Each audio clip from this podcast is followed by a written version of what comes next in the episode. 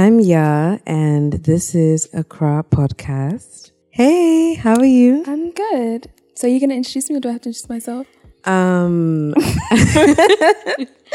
I will um, begin to introduce you. Okay. So today I have on Kancheli. Kancheli is um, a dear friend of mine and someone that I love a lot. But aside from that, she is also a badass lawyer, entrepreneur, and Leo. And Kanch actually just graduated with her L L M. Oh, my results, yes. I don't know if I've graduated. Well, amen. We're speaking it into existence. Hallelujah. And is um, on her way to Cambridge in um, October. And um, yeah, it's just woo, so much to learn about Kanch. She also runs a business called By Black London. It's a black business directory, and they also put on marketplaces, um, which is something you should check out if you are in London. She also has an N G O called Consonata that is concerned with children. Um, children. Just at the correctional facility, young people. And um, she is also starting a new adventure with her mom called Andre Woman Ghana, which maybe you want to talk a bit about. Yeah, that's basically just promoting Ghanaian businesses. And I'm helping her do an event in December. Um, it's free accommodation, and it's just different Ghanaian female entrepreneurs coming together and just doing like four-day training on just different aspects of running a business. Yes, I'm excited. I'm excited Thank for you. you. All right, so to begin with, we're going to play a little word association game. Um, I myself, I'm not usually super great at these. I don't really like games. I don't have any on my phone because um, I feel like I'm not very competitive in games. That's what they they yeah. thrive off of. But I'm like, when I don't make it to level two, I'm like, cool. And yeah. then just don't try again. Same. So anyway, let's try this out. Okay. I'm going to start with a word, and then you say a word that it makes you think of, and okay. then we're going to try and go back and forth until somebody stalls, and hopefully that's not in like three or four words. Okay. You start. Rose. What? Rose is in... Girl, as columns. Asking clarifying questions. Do you mean rose is in flower or rose is in columns and rows? Exactly. Oh, okay. Doesn't matter. Okay. Flower. Bump. Um, I'm not good at this game. Let's, okay, now that was practice. Let's start from the beginning. Okay. Um, what's even the second word that you just said, even? Bomb. Bomb? Yeah, flower bomb. Oh. Can I guess your favorite? That makes sense. Fragrance. Oh, wow. Okay, let's start again. Sky. Blue. Cloud. Rain. Bull. Pink. Cat. Dog. Bark. Snake. Nasty. Beautiful. Venomous. Huh? Venomous. Um, bite.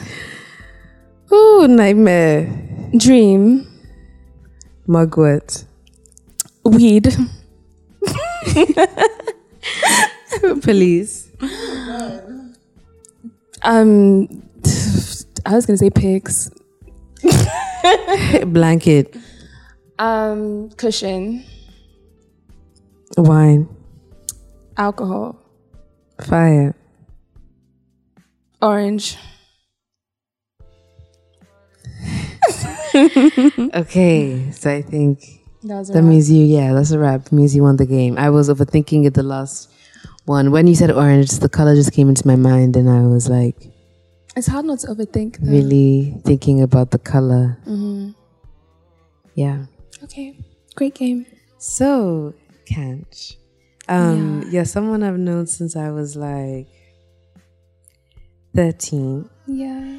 And something I've always admired about you is how you've always been like very... You've always known what you liked and what you didn't. And I feel like it took me so long to learn that. And like, to be honest about that with myself, because obviously you can always feel it, but be honest about that and just be like, okay, I'm I'm not into this. But you were very, always very vocal about things and people that you thought were phony. and um, and regardless of what everybody else would think. And you were yeah. always right as well. They were phony and they were exposed mm-hmm. as fraudsters mm-hmm. one way or another. Let's not name names. um, but and you were also very um, loving to the people that you did like and the people that um, you did, yeah, like let into your inner circle. And I always admired that about you. And um, yeah, thank you. I've noticed that's also something that like your mom has, which makes, you know, a lot of sense because people do learn things from yeah. how they grow up. And I was wondering if you could speak more about that. If you recognize that spirit in yourself and yeah. where, how you cultivated that. Yeah, I think, I don't know, I feel like sometimes also with being, being very, when I do like a person, then it is a very intense kind of love for them. Mm. But then I also realize that sometimes I can cut people off very easily, which I'm trying to work on, and also try to also treat people who, you know, I don't like so much, but who I'm not so close to, with kindness and mm. some kind of generosity and some kind of courtesy, because it is sometimes a very stark difference between how I treat people who I love and how I treat people who I just don't know. You know, so I'm just trying to be more open also to making new friends and inviting more people in. But yeah, my mom is very much the same way. Very, you know, loving to the people that she lets in, and then kind of, kind of a bit closed off if she doesn't really know you that well, doesn't really feel the need to. So I'm very much like my mother. Do you remember your first experience or significant experience of someone or situation trying to make you smaller? My first experience of that, hmm, someone trying to make me smaller. My first experience of that, actually, when I was born in Ghana and stayed here for like a year and a half or something like that. Then I went back to London and I came back to have a holiday with my dad when I was about four years old. And I remember that I was visiting some of his, I don't know, what, maybe his family or his friends, and there were lots of a group of older girls, and this one light-skinned girl, she was way older than me, and she looked at me, she's like, she's kind of ugly, you know, and at the time I didn't know what that word meant, and so I went back to primary school, and I was in, like, we at that time, we had just expanded our playground, and we had, like, these, I don't know how to say it, like, you know the thing that used to go on and it would shake, like a bridge kind of thing? Um, the round thing? Yeah. No, it's like a bridge. Oh, it's like, I don't know how to say it. It's like a bridge and you just... Canopy? Maybe, something canopy like that. Some, not even, something like that, but like a small one. Yeah, and oh, then, okay, in between the playground. Yeah, like oh, on the okay, playground okay. kind of thing. And I remember somebody was explaining, I didn't know what ugly meant, and somebody was explaining, somebody had called somebody else that, and I was like, wait, what does that mean? And they had explained it. I was like, oh my God. That was the, f- and that was the first time that I felt like, bad, and I felt conscious and I felt small because I didn't know what it meant at the time. I didn't know why she said it. Obviously now that I'm twenty-two, I can probably see why she said it, but at the time I was just kind of like, huh. So I'll never forget that. I think that was the first instance of feeling small. Well, you know what happens to liars. So I mean, I don't know where little Mary Elizabeth is now, but hmm. No, I'll meet her again. She it was in Ghana that I met her. Hey. It's not serious. Um, yeah, I think I was reading this story this week um, by Leslie Arima, the, the one saying about when a man falls out of the sky, the mm-hmm. one, yeah. And one of the short stories is about this little girl who is really close to her dad, but her mom is getting her M B A Um, in the U S A, and it's about like how girls are taught, like as they grow, you can witness someone with a really big personality become smaller or flatten, mm-hmm. and so in it over time, like her family members are, um, well, specifically her mom is critiquing her and what it like, oh, you know, be a lady and all of these things, mm-hmm. and at school as well, like teachers are punishing her for basically having a voice. Yeah. Um, And that is something that I definitely did witness in high school. We went to high school together, and recently you unfortunately were treated terribly at Pulse Fitness in East Ligon. And um, after that, also started a conversation about high school, yeah, and teachers in high school and caretakers who um, would play into that, into flattening women who, girls who dare to be themselves. Yeah. And yeah, how do you feel about that? Yeah, no, that's definitely what they did in high school. Oh my God, not even just our teachers, our hostel tutors as well. Just kind of if they thought you were too loud or you dressed a certain way. Or you were cool. Or you were cool. Or you just didn't really... To be honest. Yeah, or you could be academically smart, but maybe you didn't just try and do things like you wanted to be a prefect and stuff, or... Yeah, you just didn't know. You just... You just didn't care. You were refusing to be, like, disciplined. Yeah. Like, you, mentally, you just did not care enough about these arbitrary mm-hmm. rules. Yeah, then they will have a problem with that. So I feel like there's like a certain type of person that they really picked on, mm-hmm. and we had similar, I don't say we were all the same, but we had kind of similar characteristics. Mm-hmm. All creative. All creative. Noticed, like, yeah. Yes. All socially conscious, some mm-hmm. more than others. Um, some maybe private in certain aspects of their life, but willing to speak up also. Strong ideals. Yes. And they would just hate it. All things that really should be rewarded in like in, in education, mm-hmm. um, but aren't if your education model is more about yeah disciplining people mm-hmm. to be a certain way, which yeah. Oof. Yeah, even from just the way that they would talk about how we dressed, mm-hmm. how we would interact with the boys, and even that whole like separating us from the boys and making a big deal if we didn't like that separation. So just things like that. It's just, it was a mess. I remember vividly in I G one, that is um, the equivalent of Form four or the ninth grade. Um, I had worn a play suit, a jumpsuit mm-hmm. to that funfair. Yes, I remember. And was called onto stage with three other girls yeah. who were supposedly we were showing our bodies, and then a teacher at the time very explicitly described our bodies, even, you know, gestured where our breasts would be mm-hmm. and saying, oh, they were even showing their breasts up until this point, and that's not how you should carry yourself. And just yeah. I felt so dirty in front like, of the whole of the school. Whole school, and then asked mm-hmm. to further embarrass us and shame us into literally like disliking ourselves, asked us to sweep the dining hall in front of the whole school. And I just think, like, I, I, t- I told my parents that story recently, and my mom was just like, what the hell? And I think then part of also being in a school where, which valued um, disciplining your mind over everything else, um, I had even normalized, I did not think that was something that I should, like, tell my mom, yeah. like, that is actually fucked up, so you should go to school. And Same. Because now when I think about it, and even from my rea- her reaction when I told her, if my child told me that that was in my school, hey, oh my... Everybody, oh my yeah, God. That'd be a fight. What? That was nasty. It was nasty, disgusting. nasty, nasty.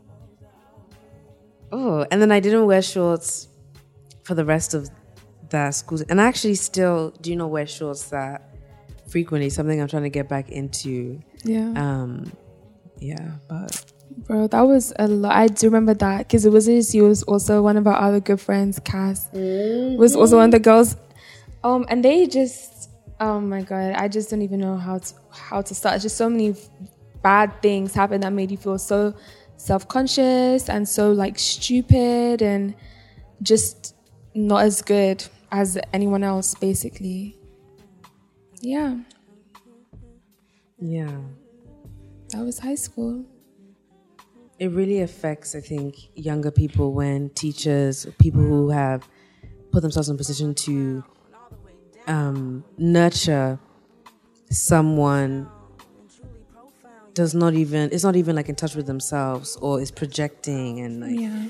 it seems like, oh no, it seems like there isn't as much focus on the emotional welfare mm-hmm. of students, and also of teachers, because some mm. teachers, I was like, you literally resent us. They resent us so you, much. You clearly, I mean, I'm, I'm sure you have your reasons or whatever happened, however you experienced childhood, but you're really doing a lot to some fourteen to eighteen year olds. You know. And I wasn't even eighteen until I left the school. I was seventeen. Why are you being so mean to someone who was thirteen to seventeen? Because when I see kids who are thirteen, seventeen, they genuinely look, they are young. And I'm twenty-two, but they still seem younger to me. Like, they still seem worthy of protection and care. So I don't know why they were treating us like we were like thirty years old. I don't understand why. And talking to us about our bodies especially, like, that doesn't make any sense. Hmm. So, um, post high school, you've continued to grow. And that is when you really made your various businesses, your your various accounts, which, by the way, um, Kancheli is excellent at social media. Thank you. Definitely should be hired.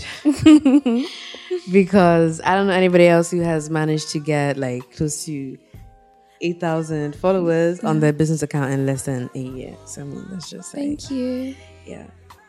So how did you first start? Like, what was your first project, and what pushed you through that? Because that's a really daunting thing. The first start. project, oh, we did it. Clapback was the first oh, project, yeah, remember? Yeah, yeah. Me and yeah. Yael worked on a zine with two other girls, Nihan and Tiffany, mm-hmm. and it was just a collection of, like, it was a zine for African women, for African women. That was cute. That was really cute. So that was the first project, but then I kind of, I didn't, we grew apart. So. Yeah, life. Life. And then I had always wanted, I got really into crystals and like oils and stuff, so I thought I wanted to, and I also wanted extra money because I didn't really want to work mm. like the hours. I mean, I wanted to work, but the hours were just, I taught I was teaching debating classes to um young people, and I did that in Brixton, but then that was just short term. So I thought maybe if I had my own business, that would be so cute and fun to run.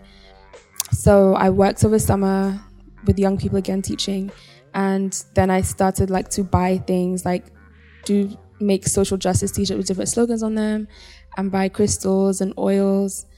And that was just like, was that maybe last October that I actually um, started, like the website started running.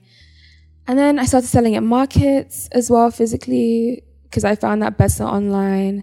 Then I randomly contacted this um, event space, because I was like, I can do my own market.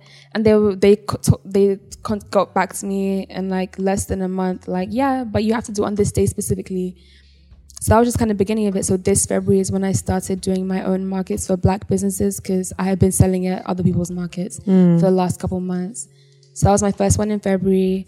And then I just kept get like DMing people for spaces, and from February it just kind of grew. There were loads of downs downsides, but mm. it was just fun to do it while I was at university. The markets that you had been selling at before, were they um, also specific to black businesses, or those yeah. general? Oh, okay. No, black business markets. I've just been selling at black business markets. Mm. Mm-hmm. And when you have those moments of, mm, why am I doing this? I don't know if I can do this. How do you usually move past that? Because I feel like that's the like first roadblock is yeah. self-doubt.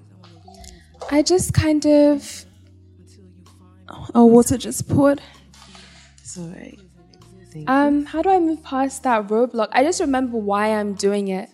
You know, I believe that the best part of any goal is the vision that you have for it, that initial dream that you had for it.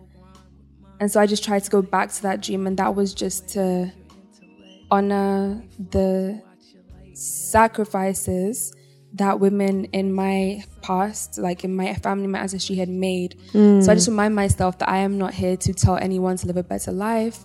I don't owe anybody anything. I don't, honestly, I'm committed to it, but it's not compulsory for me to live my life that way. This is just me honoring what I feel like is just an ancestral duty, basically, which mm. is just to, like, engage with other Black women and find solidarity with other Black women. But I don't really have to, I'm not forced to do anything. So when I remember that I'm not forced to be in a certain place, then I just kind of get, like, I let myself enjoy it again. Ooh, ancestral mm-hmm. duty. Yeah. I love that. Yeah. Thank you so much for talking to me today. You're I'm welcome. Really glad that I got to have you on an episode. I feel like you're someone that everybody should know about and look up to, because I learned so much from you. Thank you. And so thank you for lending your voice and your wisdom to my platform. You are very welcome, and thank you for inviting me. Of course. Yeah. Speech is straddled deep, gladly swim the current of your vibration. Uh, be separate and one with the same meditation. Uh, same meditation. Uh, you know what?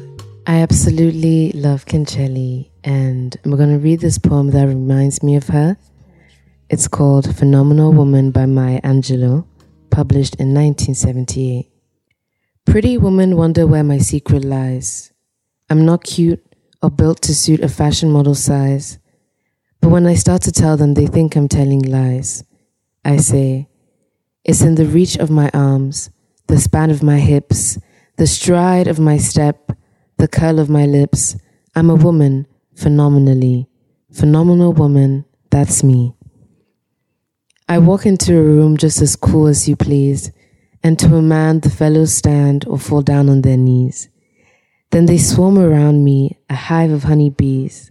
I say, it's the fire in my eyes, and the flash of my teeth, the swing in my waist, and the joy in my feet. I'm a woman, phenomenally. Phenomenal woman, that's me. Men themselves have wondered what they see in me. They try so much, but they can't touch my inner mystery. When I try to show them, they say they still can't see. I say, it's in the arch of my back, the sun of my smile, the ride of my breasts, the grace of my style. I'm a woman, phenomenally. Phenomenal woman, that's me. Now you understand just why my head's not bowed. I don't shout or jump about or have to talk real loud. When you see me passing, it ought to make you proud. I say, it's in the click of my heels, the bend of my hair, the palm of my hand, the need for my care. 'Cause I'm a woman, phenomenally. Phenomenal woman, that's me. Until next time, take care of yourself.